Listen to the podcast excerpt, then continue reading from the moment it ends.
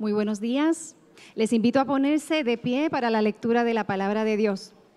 El pasaje se encuentra en el libro de Hechos capítulo 24 versículos 32 al 37. Así dice la palabra del Señor.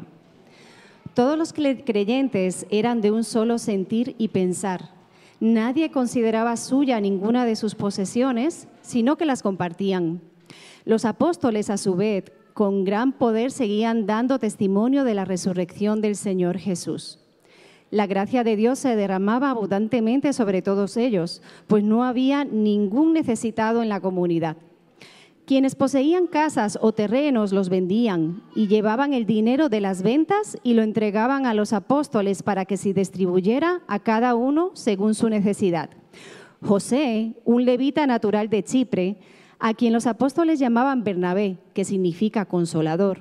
Vendió un terreno que poseía, llevó el dinero y lo puso a disposición de los apóstoles. Esta es la palabra del Señor.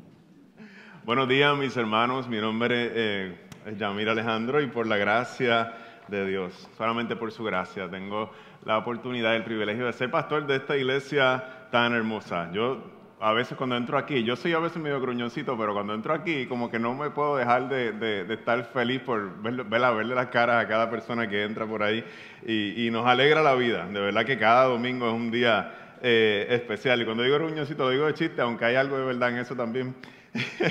Eh, en esta mañana, este, eh, por aquí, nosotros somos una iglesia que aún en nuestra, en nuestra página usted se va a dar cuenta que tenemos un centro y algo en lo que nosotros siempre estamos mencionando una y otra y otra vez. Nosotros somos una iglesia centrada en la gracia.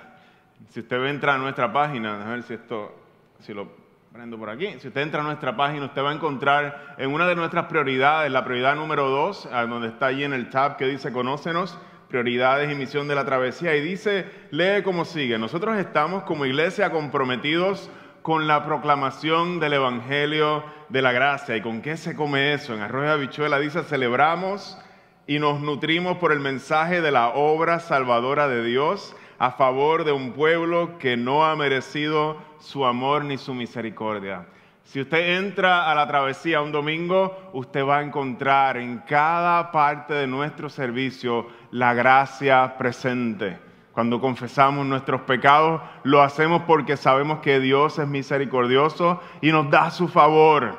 Cuando venimos a, decirte, es importante que obedezcas, te vamos a decir algo primero antes de decirte que es importante que obedezcas. Jesús te ha amado y te ha hecho parte de su pueblo, te ha perdonado. Y es esa gracia la que nos ayuda y nos transforma en nosotros y nos da el poder de hacer las buenas obras que decía Juni hace un ratito. En el seminario nos decían, y esto es un poquito el lenguaje técnico, los verbos indicativos siempre empoderan a los verbos imperativos. ¿Con qué se come eso? ¿Qué quiere decir eso? Siempre lo que Dios ha hecho por su gracia, por su amor inmerecido, es lo que nos va a ayudar a nosotros a obedecer aquellas cosas que son imperativas, en las que tenemos que seguir a Jesús.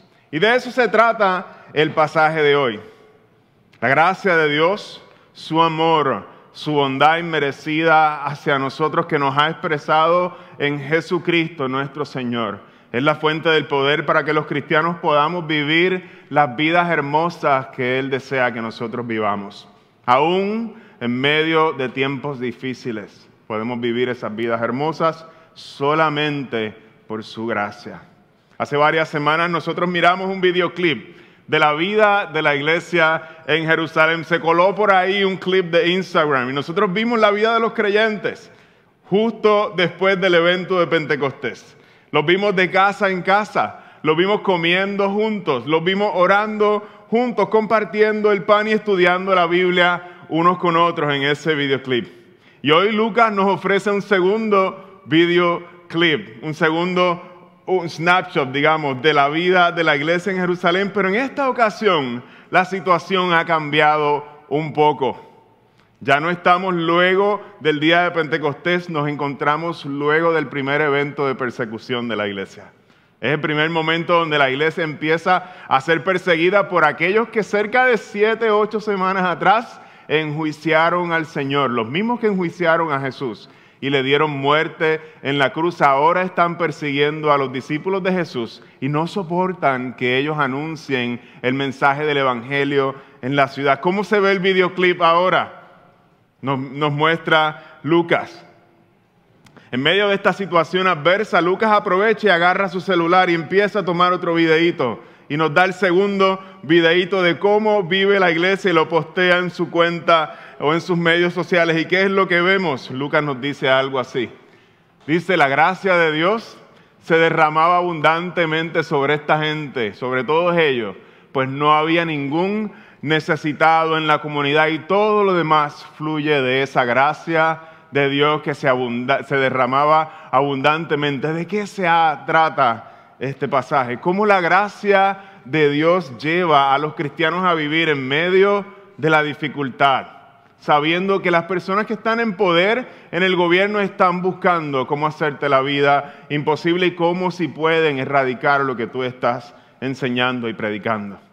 Vemos una comunidad que en medio de las dificultades es sostenida únicamente por la gracia de Dios que se, derrama abundantemente. Hermanos, la idea principal de este sermón en esta mañana, si te puedes llevar una cosa de aquí, una sola cosa es esta. La gracia de Dios es la fuente que lleva a los cristianos a vivir vidas hermosas, aún en medio de la dificultad. La gracia de Dios es la fuente que lleva a vivir a los cristianos vidas hermosas, aún en medio de tiempos difíciles. En esta mañana yo quisiera explorar junto con ustedes, en familia, eh, dos aspectos de cómo opera la gracia. Quisiera comenzar con el primero y sugerir, en mi primer punto de este sermón, que la gracia de Dios nos lleva a vivir vidas hermosas y esas vidas hermosas son vidas en unidad, en unidad para cumplir la misión del Evangelio. Hay muchos motivos que llegan, llevan a los seres humanos a estar unidos, el amor a un deporte, hay hermanos aquí, me estoy enterando, ¿verdad? Poco a poco, que el amor por las motoras los está uniendo y los está llevando a pasear por piñones. Este, es un amor que se combina con el amor por las frituras y el amor por la playa y se vuelve, ¿verdad? Una razón bien fuerte para estar en unidad. El amor por un arte, la música, por un pasatiempo, la unidad, por o la unidad que se da por el amor a un líder político, a un partido político, a una causa y la unidad que también se da por el rechazo a un líder político o a un partido político o a una causa. Son razones para estar unidos. Hay ocasiones en que nos unimos para celebrar un cumpleaños, una boda, un aniversario, un logro académico o profesional, el día de Navidad o el día de Acción de Gracias, pero hay ocasiones donde el motivo de nuestra unidad es lamentar, es consolar y es acompañar a aquel que está en un tiempo de dolor. Y para eso también hay tiempo, nos decía el predicador en Eclesiastés. Pero no todos los motivos para unirse son iguales, ni todas las causas para la unidad resisten la prueba del tiempo y las dificultades. En el pasaje de hoy, Lucas comienza mostrándonos una imagen de la iglesia en tiempos de persecución. Nos dice lo siguiente cuando los describe en el primer verso, donde comienza el videíto, nos dice, todos los creyentes en ese momento de dificultad eran de un solo sentir y pensar. Lo primero que Lucas quiere que nosotros veamos en este segundo videoclip que él tira es que eh, la vida de estos hermanos y hermanas en la fe es una vida que se caracteriza por un profundo sentido de unidad. En las palabras de Wesley, y no Wesley el esposo de Jimari, que tanto amamos, sino John Wesley, el fundador el padre de la iglesia eh, wesleyano, Juan Wesley también como le llamamos, decía o describe este pasaje utilizando la siguiente expresión, sus amores, refiriéndose a los discípulos, sus esperanzas y sus pasiones se encontraron en un mismo lugar. ¿A qué se refiere Wesley cuando nos dice que sus amores, sus esperanzas y sus pasiones se encontraron en la vida de los discípulos? Hay algo que estos creyentes encontraron que es lo que es lo suficientemente excelso como para unir sus mentes y sus corazones aún en medio de tiempos difíciles. La unidad, mis hermanos, muy pocas veces es un fin en sí misma, por no decir casi nunca, eh, es un fin en sí misma. Siempre hay un motivo que nos va a llevar a estar unidos con otras personas y eso es lo que mantiene a los creyentes unidos en este momento de dificultad. Sus amores, sus esperanzas y sus pasiones se encontraron en un mismo espacio geográfico. ¿Y qué quiere decir esto? En Arroyo y Habichuelas, que Jesús se ha vuelto para estos discípulos su razón, su amor más grande, su esperanza y su pasión más grande en la vida. Que Jesús se ha vuelto lo más importante en sus vidas. Y el deseo más profundo del alma de estos discípulos es que la gente conozca a Jesús, el poder de su resurrección, su amor y que también conozcan su gracia. ¿Cómo lo sabemos? Cuando nosotros miramos el verso 33 en nuestro pasaje pareciera estar fuera de lugar. De momento nos describe un espacio cerrado donde están los discípulos y de momento pareciera que hay como un sándwich. Este, nos dice el verso 33, pareciera una interrupción. Nos habla de lo que los apóstoles comenzaron a hacer afuera o continuaban haciendo. Nos dice los apóstoles a su vez, con gran poder seguían dando testimonio de la resurrección del Señor. Lucas nos presenta en este jamón del sándwich, entre los primeros versos y los últimos, el motivo de la unidad de los cristianos. Los creyentes, en medio de la dificultad que viven, están más unidos que nunca porque tienen una misión que cumplir. Y esto es bien importante en el primer punto. La predicación del Evangelio es el motivo que une a los creyentes de esta manera tan profunda. No los unen las motoras, no los une un deporte. Todas esas son buenas maneras para unirse, pero lo que une a los creyentes es su sentido profundo de misión. Lucas nos presenta una unidad que no se debilita a pesar de la adversidad. Aprovecha y tira el videíto para que veamos que es igual, casi igual que la primera vez que nos mostró el primer video sin persecución. La iglesia permanece con su unidad o quizás se fortalece hasta más. Y yo quisiera que nos detuviéramos un momento a pensar y a hacernos una pregunta. ¿Por qué es tan importante la unidad de la iglesia? ¿Por qué nosotros aún esta misma mañana confesamos nuestros pecados juntos? ¿Por qué no vienes solo al altar? Como decía eh, mi hermano Juni esta mañana, ¿por qué cantamos juntos? ¿Por qué nosotros creemos que vale la pena levantarse por la mañana el domingo y venir y no quedarnos en nuestra casa frente a nuestro televisor en el servicio? ¿Verdad? El que tenga la necesidad de hacerlo, no estamos juzgando a nadie. Ese no es nuestro, nuestro flow, ese no es, ¿verdad? Acá asumimos que tienen razones para hacerlo. Pero ¿por qué es mejor estar aquí unidos? ¿Por qué domingo tras domingo la iglesia a través de dos mil años se ha reunido y ha entendido que es importante ser de un solo sentir y adorar a un solo Dios unidos y no solamente desde mi adoración privada en mi casa. ¿Por qué es importante? Porque no puedo simplemente servir a Jesús en el bosque con mi Biblia, por más espiritual que sea eso y por más bendición que añada a tu vida. ¿Qué está en peligro? Mis hermanos, si los creyentes en Jerusalén se dispersan, si deciden ante la persecución practicar su manera de adorar de manera privada o individual el Evangelio, probablemente no hubiera llegado a nosotros hoy. Si los creyentes alrededor de la historia dijeran, yo me quedo y, voy a practicar mi fe de manera privada, no llega a Puerto Rico el Evangelio. A veces uno no piensa en esas cosas. ¿Por qué es importante congregarnos? porque es aquí donde Dios reúne a sus misioneros, los fortalece para enviarlos luego a proclamar el Evangelio de Jesucristo. No une la misión de Jesús en la tierra. Es importante que tú te des cita cada domingo y cada espacio donde tú puedas compartir con los creyentes para que sea fortalecido y pueda la misión de Dios en el mundo continuar fortaleciéndose y alcanzando más y más gente. Los primeros cristianos en Jerusalén entienden esto claramente. Y es por eso que aun cuando la situación se pone dura, aun cuando es difícil, el sacrificio es grande, deciden reunirse a adorar al Señor, aún en medio del peligro. Es por eso que gente hoy camina tres horas para llegar a un servicio de la iglesia en países donde no hay facilidades. Es por eso que personas aún en medio de regímenes que persiguen la iglesia todavía se reúnen en secreto a adorar.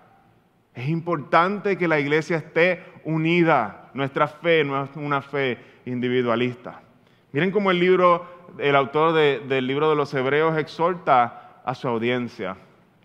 Les dice, hay varios verbos ahí imperativos. Les dice primero, preocupémonos los unos por los otros a fin de estimularnos al amor y a las buenas obras.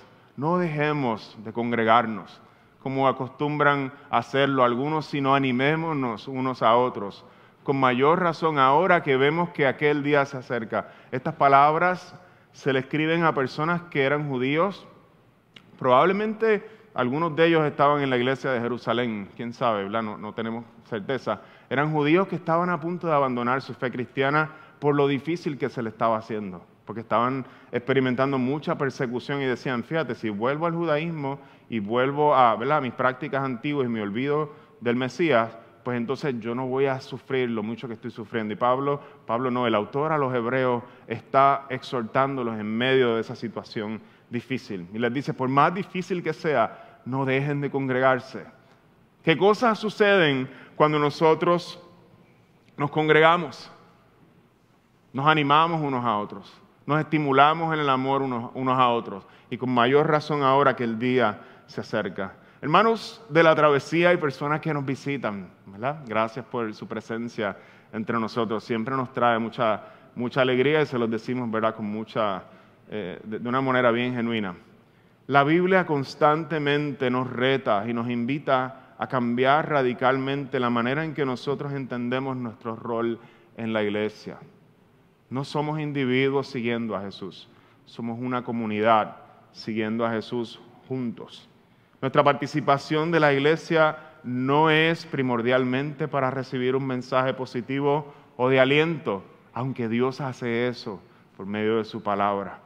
No estamos en un programa de mejoramiento personal o autoayuda, aunque yo les puedo decir en los 15 años o 20 ya que llevo en el Evangelio que yo he visto cómo Dios transforma familias y personas de manera radical. Pero no estamos en un programa de autoayuda. Eso no es lo que nos une a nosotros. Lo que nos une a ti y a mí en esta mañana es la misión que Dios tiene en Puerto Rico. Nosotros nos reunimos aquí porque sabemos que Dios desea alcanzar a Puerto Rico y desea alcanzar a la gente en tu trabajo, en tu escuela, en los lugares donde tú te mueves y quiere darte a ti una renovación para que tú cumplas la misión en aquel lugar donde Él te ha puesto. Tú y yo necesitamos cada semana y a veces en medio de la semana también reagruparnos con los miembros de nuestra familia en la fe y animarnos unos a otros, como dice el autor de Hebreos, estimularnos unos a otros, compartir nuestras preocupaciones con otros para que Jesús continúe siendo anunciado por medio de tu vida, por medio de la mía. Este mensaje va a seguir siendo anunciado a la gente de Puerto Rico y a todos los que no son de Puerto Rico que hemos adoptado de lugares vecinos. Si los cristianos deciden dejar de reunirse y descuidar su hábito de reunirse el domingo en la iglesia, ¿qué es lo que está en riesgo? Que se acabe la misión. Que se acabe la misión transformadora de Jesús en Puerto Rico. Por eso es importante que la iglesia esté unida. La gracia de Dios nos lleva a vivir en unidad para compartir y cumplir la misión de Jesús en la tierra. Les comparto que mi tiempo favorito eh, de la semana y, me encanta que no solamente es mi tiempo favorito, sino se ha convertido en el tiempo favorito de mi esposa y se ha convertido en el tiempo favorito de Estrella y de Mercedes y yo creo que maybe hasta Jerónimo también se lo disfruta porque pasa de brazo en brazo, está toda la noche de brazo en brazo y es el martes por la noche. Es el momento en que nosotros tenemos para conocer de manera más íntima a los hermanos de la iglesia cuando llegan a nuestra casa. Mi grupo pequeño lo dirige, por allí ese, tipo alto que está allá atrás, Wilfredo, con su esposa Milly, que está por aquí también, no la veo. Mira, está, por allí Milly. eh, y el, de Guaynabo lo dirige Carlos y Rebeca y se reúne en casa de Betsy y Eduardo que están por ahí atrás. El grupo de Manatí, ¿verdad? Nuestra gente del norte lo dirige Efraín y Steven Feliciano. Y siempre que yo hablo con cada uno de estos líderes me dicen, la reunión estuvo brutal. Eh, es un sacrificio. Es, duro limpiar la casa. Cecilia y yo nos miramos a veces y decimos hay que limpiar la casa y faltan dos horas. Pero no ha habido un solo día, un solo día en que nosotros no terminemos matados y digamos, ay, pero qué rico fue todo valió la pena. Muchas veces reunirnos y mantener la unidad de la iglesia va a ser sacrificial. ¿verdad? Hay personas que, no van a poder llegar en algún momento u otro. Nosotros no estamos ¿verdad? emitiendo juicios sobre eso, pero sí reconocemos que hay un sacrificio que hacer. Vivir en comunidad es sacrificial, pero Dios derrama su gracia de una forma tan y tan poderosa que se ha vuelto el día favorito aún de mis nenas. Estamos esperando que todo el mundo llegue. Eso es lo más rico, que tú decías, uno escucha tantas historias de pastores que tú dices, sus hijos no quieren saber de la iglesia, la iglesia les roba eh, eh, a su papá, a su mamá, y, yo veo a mis hijas y ellas, no, estoy loco que llegue la gente de la iglesia. Y es, una bendición que nosotros podamos disfrutar de la gracia, gracia de Dios derramándose sobre nuestras vidas. Vamos a ver dónde me desconecté, vamos a ver dónde voy por aquí. Em, estamos ahí, ese es el primer punto. ¿Por qué les traigo esto, mis hermanos? Y quisiera ya ir moviéndome al segundo punto. Vivir en unidad con la iglesia, eh, eh, vivir en unidad con la iglesia en la cual Dios nos ha puesto, muchas veces, como decía, va a ser un sacrificio, pero siempre va a valer la pena. Nos congregamos porque Jesús tiene que ser anunciado por medio de nuestras vidas, que se van haciendo cada vez vidas más hermosas por la gracia de Dios. La gracia de Dios nos lleva a vivir en unidad y así cumplir la misión del Evangelio. Y quisiera moverme al segundo punto, ¿verdad? Mis hermanos, yo espero que no sea muy largo este punto. Gracias por su atención. Empezamos con el verso 32. Nos dice eh, eh, Lucas algo así, nos dice, eh, en el videíto, todos los creyentes eran de un solo sentir y pensar. Nadie allí en ese grupo consideraba suya ninguna de sus posesiones, sino que las compartían. En el verso 33, y la gracia de Dios se derramaba abundantemente sobre todos ellos, pues no había ningún necesitado en la comunidad. Estas son las cosas que pasaban en aquel grupo que se reunía. Y este es uno de los pasajes que ha llevado a muchos creyentes a hacernos preguntas sobre cómo se debe vivir la vida en iglesia. ¿Acaso nos encontramos aquí con una imagen de generosidad? Nos encontramos aquí con una imagen de generosidad radical y expresiones como nadie consideraba suya ninguna de sus posesiones. Y estas imágenes han llevado a muchos a pensar que los primeros cristianos vivían en lo que nosotros consideramos hoy algún tipo de comunismo, donde no existe la propiedad privada. Y nos pone un poquito incómodos a algunos de nosotros, ¿verdad? Si tenemos un poquito más que los demás, es como que, espérate, esto, es lo que Jesús me está llamando a hacer, a tener que traer todo el dinero y que venga el pastor a redistribuirlo. No, no se trata de eso. Pero miren lo que dice el próximo verso. Quienes poseían casas o terrenos, los vendían, llevaban el dinero y las ventas, el, dinero de las ventas y lo entregaban a los apóstoles para que se distribuyera a cada uno según su necesidad. Y usted está ahí sintiendo un poquito de más ansiedad eh, cuando lee estas palabras. Pero ese no es el caso, mis hermanos. Hay tres razones que nos llevan a pensar que los creyentes no están en contra de la propiedad privada. Este, el primero es que no era una obligación vender tus propiedades. Esto es un ejercicio voluntario que están haciendo los creyentes. Vemos más adelante cómo hay personas que tenían todavía propiedades, tenían casa en donde otros creyentes venían a, reunirse. No se extingue la propiedad privada en la, vida de la, iglesia del primer siglo. La experiencia, o, perdónme, la expresión del griego, los verbos imperfectos, pasado imperfecto en griego, nos sugieren que estas acciones sucedían de tiempo en tiempo no nos está diciendo que esto era toda la regla eh, para entrar o era la regla para entrar a la vida de la iglesia, sino sucedían de tiempo en tiempo conforme surgían las necesidades en la comunidad. Y número tres, lo que sugieren algunos comentaristas es que, y pareciera ser muy, muy cierto, es que lo que está ocurriendo aquí es lo que Lucas narra en su primer libro cuando nos habla de la predicación de Juan el Bautista. Miren lo que Juan el Bautista le predicaba a la gente. Entonces le preguntó la gente a Juan el Bautista después de su discurso enérgico, ¿qué debemos hacer? Le preguntaban, el que tiene dos camisas debe compartir con el que no tiene ninguna. Les contestó Juan, el primo de Jesús. Y el que no, y el que tiene comida debe hacer lo mismo. ¿Con qué nos estamos encontrando aquí? ¿De qué se trata lo que está haciendo la gente de la iglesia? La gente estaba vendiendo sus propiedades, lo hacía, porque para ellos era claro que si hay una necesidad en la comunidad, ellos podían y ellos podían suplir esta necesidad, para ellos era imperativo.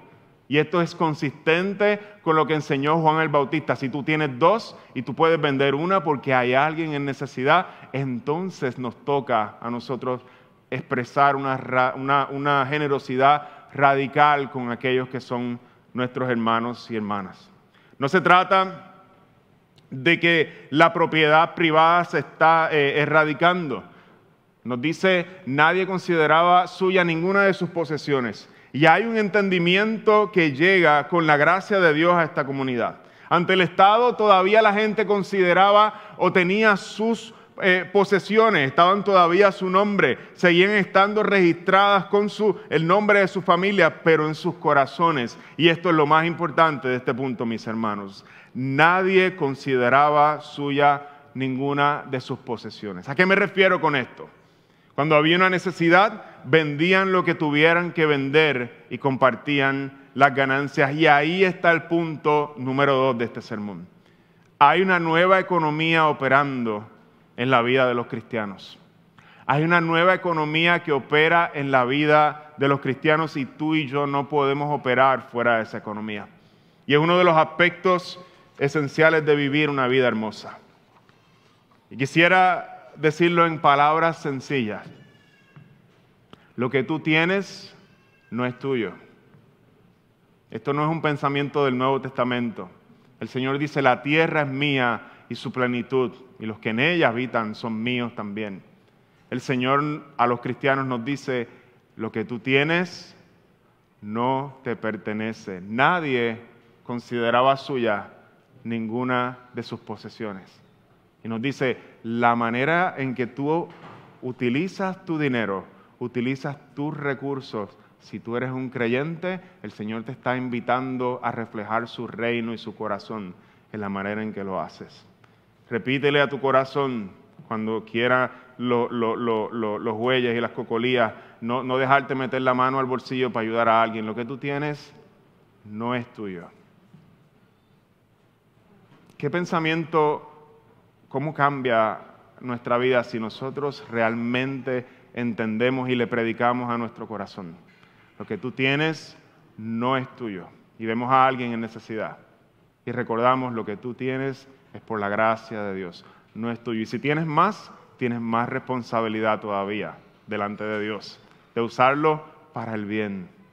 ¿Qué implicaciones tiene la nueva economía con la que nos invita a vivir Jesús? Esta nueva economía nos invita a vivir como Dios vive. Nos invita a ver nuestros recursos como un medio por el cual Dios quiere bendecir a otros. Dios quiere derramar su bendición con tus recursos, los que tú administras sobre la vida de otra persona y que esa persona pueda ser bendecida por su amor. No te niegues a hacerlo.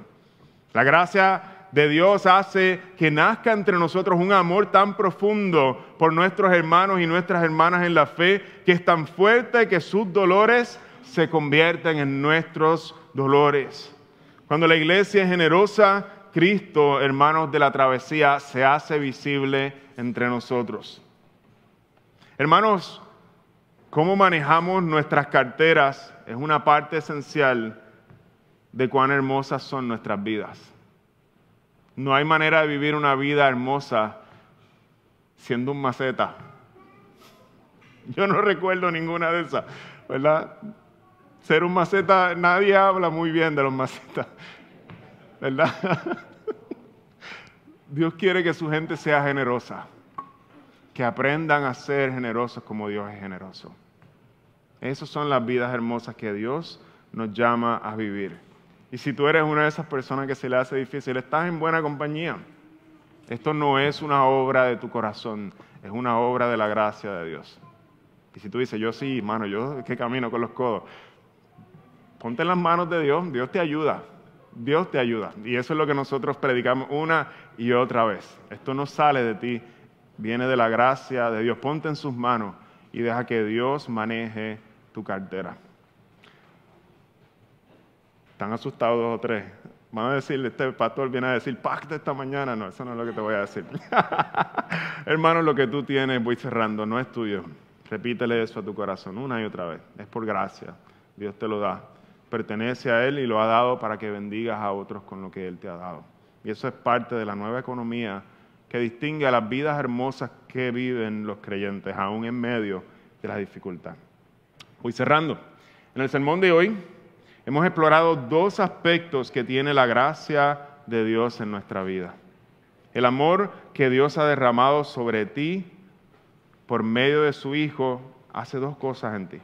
Primero te lleva a vivir en unidad con la iglesia y esa unidad tiene como propósito cumplir la misión de Jesús, en este caso en Puerto Rico. Y número dos, esa gracia te lleva a vivir una vida que se rige por una nueva economía para que su amor, el amor de Dios, se haga visible por medio de tu generosidad, por medio de tu cartera y tus acciones de ayuda. El amor de Dios se hace visible. El pasaje de hoy culmina de manera interesante con el testimonio de una vida hermosa, un hombre que ya conoceremos un poco más en los próximos sermones. Un hombre que va a convertirse en uno de los grandes líderes de la iglesia. ¿De quién se trata? Del hermano Bernabé. Nos dice que Bernabé encontró en Cristo un tesoro tan valioso que sus riquezas, más valioso que sus riquezas, y estuvo dispuesto a venderlo y poner ese dinero a los pies de los apóstoles para que fuera utilizado para bendecir a otros. Las vidas hermosas, mis hermanos, no son vidas originales, no son vidas que se inventan los patrones de generosidad que nosotros estamos viendo. Cuando nosotros abrazamos la gracia de Dios, la vida de Cristo comienza a ser reproducida en cada uno de nosotros. Y eso es lo que estamos viendo en la vida de Bernabé. Bernabé no es un hombre original. Hay alguien que hizo eso mucho antes y que es la motivación para que tú también aprendas a usarlo. Ya conocen la gracia de nuestro Señor Jesucristo, que aunque era mucho más rico que tú y que yo, por causa de ustedes se hizo pobre, para que mediante su pobreza ustedes lleguen a ser ricos. Esta es la vida más hermosa que ha caminado sobre la tierra.